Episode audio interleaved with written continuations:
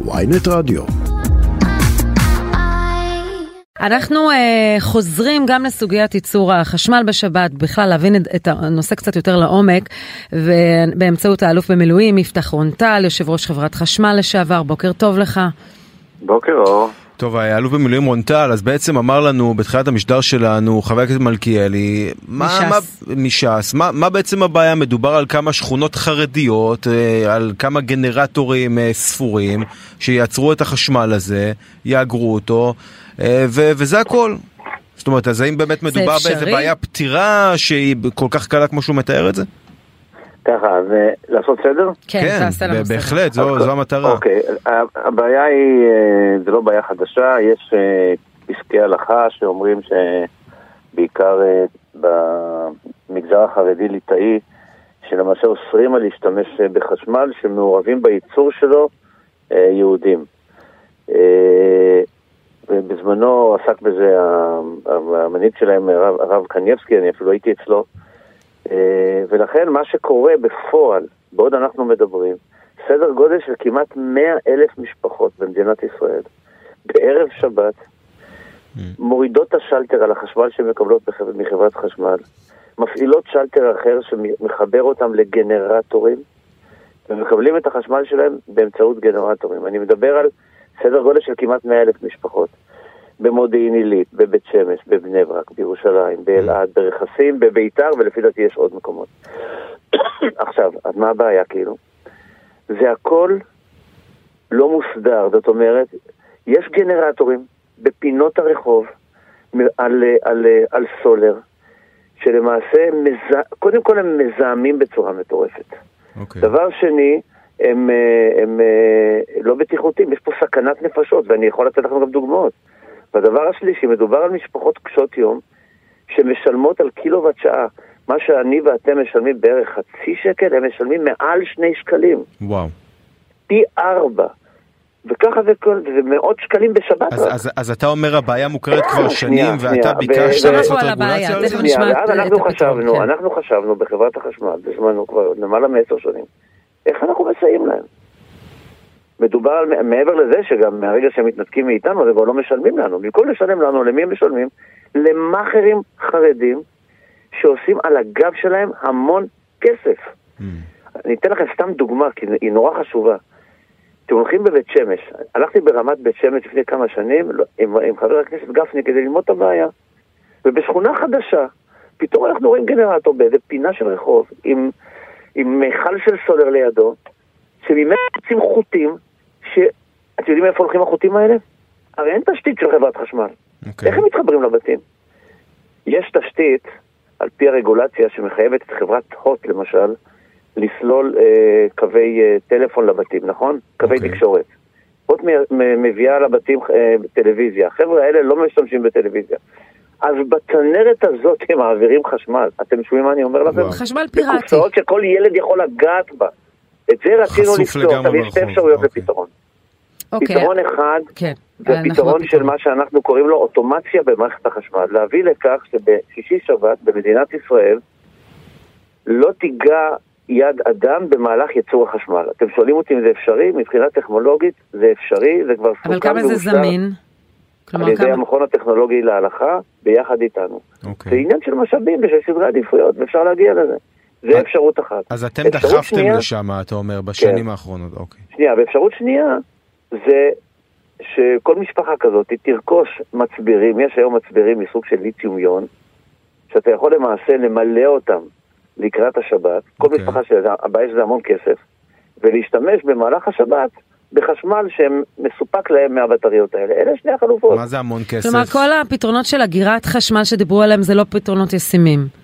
יהיה זה, חשמל... זה פתרון ישים, נקודתי, מדובר על עוד פעם עשרות אלפים כרגע, אבל זה יכול לגדול תמיד, אבל הוא מאוד מאוד יקר, זה עשרות אלפים של שקלים לכל משפחה. אז... אני לא ממליץ על הפתרון הזה בשלב הזה, כי טכנולוגית הוא לא בשל. הבטריות ליטיום האלה שאתה מדבר עליהן, מה זה המון כסף? המון כסף זה יכול להגיע, אם אני, אה, תלוי בהיקף החשמל שאתה צורך. אוקיי. אז זה יכול להגיע לבין, בוא נגיד, 50 ל-100 אלף שקל למשפחה. 50 לשנה. לא, כן, לרכישה חד פעמית. אה, לרכישה חד פעמית של הבטריה כן. הזאת, אוקיי. כן. מצד שני, דרך אגב, יש גם, אה, אפשר גם אה, להחזיר את העלות הזו במהלך השנים. איך? אם הבטריה הזאת נמצאת, אז ממילא, למשל משפחה מסוימת שקנתה בטריה כזאת, היא במהלך השבוע ממלאת אותה כשהחשמל הוא זול, נניח בלילה, יכולה למכור את החשמל הזה לרשת כשהחשמל הוא יקר, למשל בצהריים או אחרי הצהריים כשיש אורן. הבנתי. אוקיי, אבל. בגדול כל הסיפור הזה של הפסקת ייצור חשמל, אין דבר כזה, מעולם לא שקלו דבר? כזה. זה הכל. זה חרטא, אוקיי. מה. פתאום? זה אוקיי. פתרונות, אני מאוד בעדם. האלטרנטיבה היא שבעוד אנחנו מדברים, יש ילדים בסכנת נפשות מהגנרטורים האלה. זה מעניין מאוד מה שאתה אומר, כי- כי- כסף. כי זה לא מוסגר אז- ככה, נכון, וגם אתה למה אומר הם ש... מסגירים את זה כהפסקת ייצור חשמל? המסגור צריך להיות למעשה אה, הסדרה של החשמל אז זה הפיראטי. כבר- זה כבר עניין- זה כבר עניין פוליטי, ואם את שואלת אותי, כן. אה, מנסים באמצעות, ה- נניח, ה- אה, האופן שבו מסבירים את זה לציבור, אה, לפגוע אולי בהליך, אה, בהקמת הממשלה, אני לא יודע. את שואלת אותי אם מדובר על, על הפסקת ייצור חשמל בשבת? קשקוש. זה לא יקרה. מדובר על פתרון אפשרי על מנת שעשרות אלפי משפחות יוכלו לחיות על פי אמונתם, וזה אפשרי. אני שואלת אותך גם בנושא, יש לך הרבה זרועות, אבל עוד דבר, שמך הוזכר כמי שמועמד להיות מנכ"ל משרד האוצר בקרוב אצל סמוטריץ'. אה, אני לא יודע על כך. אתה לא יודע על כך? לא, אחד לא. מכלי התקשורת אה, ציין את זה, אתה לא יודע על כך. אוקיי. אה, עוד שאלה. אה, כמי שעכשיו סיים את העבודה שלו כיושב ראש במגדל, אנחנו רואים עסקה ענקית היום, עסקה מרתקת, כן, אני ובר אמרנו, אני. אה, מעניין מאוד, ממשלת אבו דאבי, תחת קרן האמירתים ההשקעות. רוצים לרכוש בעצם את הפניקס, אה, חברה שיש בה המון המון פנסיות של ישראלים. אה, מדוע זה מעניין אותם, להערכתך? בעצם לכל המשק הישראלי. ההשקעות, ההשקעה של אה, מדינות המפרץ ב, במסגרת הסכמי אברהם במדינת ישראל היא אינטרס אה, מדיני אסטרטגי ראשון במעלה של מדינת ישראל. באמת? בטח. מה, אה, זה ממש לרכוש. לרכוש חברה ציונית מה-. ישראלית כמו לא, הפניקס? חלק, מה, חלק מההסכמים מדברים על השקעה, לדעתי בשלב ראשון של כעשרה מיליארד דולר של חברות מאיחוד האמירויות אה, במדינת ישראל. עכשיו, לא אוקיי. זאת השאלה, זה אינטרס בוודאות. זה, זה כן, כן. אוקיי. השאלה היא אם זה ה... זאת ההשקעה שנכון לאשר אותה, כי פה מדובר ב... למעשה, חברת הפניקס, כמו כל חברות הביטוח האחרות, אה, הביזנס שלהם זה לנהל כספי ציבור. מהמם. חברת הפניקס מנהלת כמעט 400 מיליארד שקלים של כספי הציבור. ופה הרגולטור יצטרך לשאול אם הנסיבות האלה נכון להפקיד בידי אה, מדינה זרה, במקרה הזה מדינה של האיחוד, האמירויות, את כספי הציבור הישראלי. מה אתה אה, יש חושב? בזה הרבה מאוד יתרונות לפי, לפי מיטב השיפוט שלי, אבל יש עוד שיקולים נוספים שיקחו לקחת בחשבון, זה עוד רחוק מאישור, רחוק ו- מאישור. ומה אתה מעריך, שיאשרו את זה? אני מעריך שבסופו של דבר זה יאושר. באמת? מעניין מאוד. זאת הערכה שלי, אבל יכול להיות שיהיו מגבלות מסוימות. אולי עם החזקה לא בגודל הזה, אולי עם הכנסה של שותפים נוספים.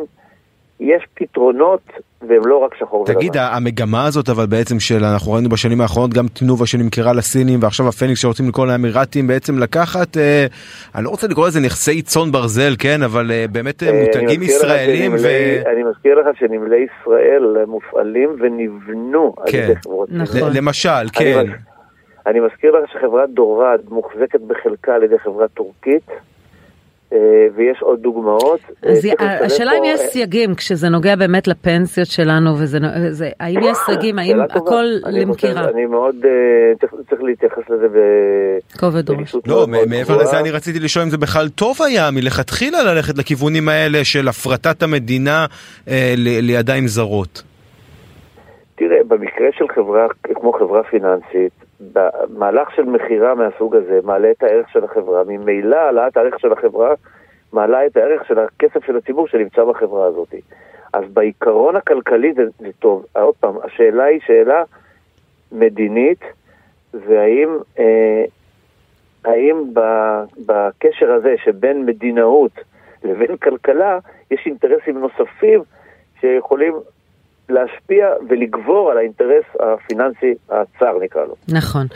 אפשר להספיק עוד שאלה אחרונה ממש אה, לגבי בטח. הנושא של אה, משרד הביטחון, סוגיית המינהל האזרחי, המתפ"ש, אתה מכיר היטב את הנושאים הללו, איך זה יעבוד? לא מעט לשעברים שדיברנו איתם בשבועות האחרונים אומרים, אנחנו לא מבינים איך זה הולך לעבוד. העמדה האישית שלי שהמציאות שבה נמצאת, נמצאים, אה, נמצאת ההתיישבות היהודית ביהודה ושומרון היא מציאות בלתי, בלתי הגיונית ובלתי נסבלת, כי מדובר על אה, אנשים שגרים ביישובים ישראליים, שקיבלו, לא רק קיבלו את ברכתה של מדינת ישראל ושל ממשלת ישראל, אלא שהם אה, הלכו על פי צו המד... המדיניות הישראלית, והיום הם לא חלק מהמערך, נקרא לזה, המשפטי והרגולטורי של מדינת ישראל, אלא הם מוחזקים בדרך... בעיניי... כי המעמד של אה, איו"ש הוא כרגע, נכון, כן, לא מוסדר. יש פה כן. בעיה, אז כל מהלך בכיוון שיפתור את זה, עוד פעם, באופן שבו בסופו של דבר מתנהל, מתנהלת המשפחה הרגילה שבאה לגור שם. מה, יפתור מה? אה, מה, מה, מה, מה אפשר לפתור אבל? היום כי יש מעמד בינלאומי, אתה יודע, מסוג אחר ביהודה ושומרון. הריבון של, של, של, של היישוב הישראלי ביהודה ושומרון זה לא ממשלת ישראל. לא אבל מה, מה שאומרים לנו בהיבטים הביטחוניים, שר הביטחון, הוא צריך לשלוט במינהל האזרחי, משום שהרבה סוגיות שקשורות גם לרשות הפלסטינית, הרבה סוגיות ש... שהן צולבות, ביטחוניות ש... ואזרחיות, כן. אז אין ספק שהמפתח שה... ל... ליכולת לקיים מהלך מהסוג הזה זה שיתוף הפעולה בין הגופים, ואין שום ספק שלא תהיה התנתקות מוחלטת, זה חס וחלילה זה בלתי הגיוני, כי הביטחון הוא אחד. אז יצטרכו לשבת הג'נטלמנים האלה ולקבוע ביניהם את סדרי העבודה, ואני מניח שעדיין האינטרס הביטחוני, שב, שמי שלמעשה מקדם אותו במדינת ישראל זה שר הביטחון, האינטרס הזה יגבר ותימצא הדרך וזה לא שר ביטחון סוג ב' כמו שאמר גנץ? אני לא חושב, אני לא חושב. אני חושב שמה אני סומך על אם זה יהיה יואב גלנט, הוא מספיק מתמצא, האמיני לי, הוא יהיה מספיק חזק, והוא רק יעשה טוב לביטחון של מדינת ישראל. טוב, אם השם שלך עולה כאחד מהאנשים שאולי ינקלו את המשרד של סמוטריץ', אז אה, טוב, אנחנו אולי יכולים לקרוא כאן, כן, כן, אולי אנחנו יכולים לקרוא כאן רמזים, ככה בין השורות. בסדר גמור. היית רוצה? אה, לא, אני לא, אני... איני עוסק בדבר. בוא נגיד ככה, כל תפקיד ציבורי, אני לוקח לי הרבה מאוד זמן להגיד לו לא. במקרה הספציפי הזה, זה בעיניי לא אקטואלי כרגע, אז אני לא, לא רוצה סתם להתייחס לזה ולעשות מהומה, לא מהומה. אלוף במילואים יפתח רון טל, יושב ראש חברת חשמל לשעבר, מגדל לשעבר, תודה רבה לך.